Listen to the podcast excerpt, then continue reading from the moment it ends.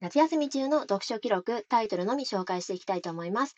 クジラだ、絶対に押しちゃダメ、お団子パン、ランパンパン、うさこちゃんのおうち、おやすみ働く車たち、もし君が好きだったら、こんにちは、中靴下のピッピ、浮くこと沈むこと、母、鉢植えは僕に任せて、いたずらお化け、電車に乗る、14匹のトンボ池、空色の種、歯医者の中先生、恐竜たちもペットを飼いたい、こちょこちょパディントン、フランスへ、お風呂大好き、動かせ乗り物どうぞの椅子、カンカン消防車出動、小豚のメアリー、新しいお友達、猫が書いた本、熊野コールセン君、うさこちゃんとふがこちゃん、11匹の猫子猫のねる、バルーン君とお友達、もっと数えてみよう、うさこちゃんの誕生日、お猿の常時、気球に乗る、ピカチュウと初めてのお友達、ワンワンウータンおやすみなさい。ムーミンのお友達、ムーミンの宝物、もう一回乗って乗っていただきます遊び。赤ですか青ですか電車に乗ったよ。タコなんかじゃないよ。メキラモキラドーンドン。おうちの友達。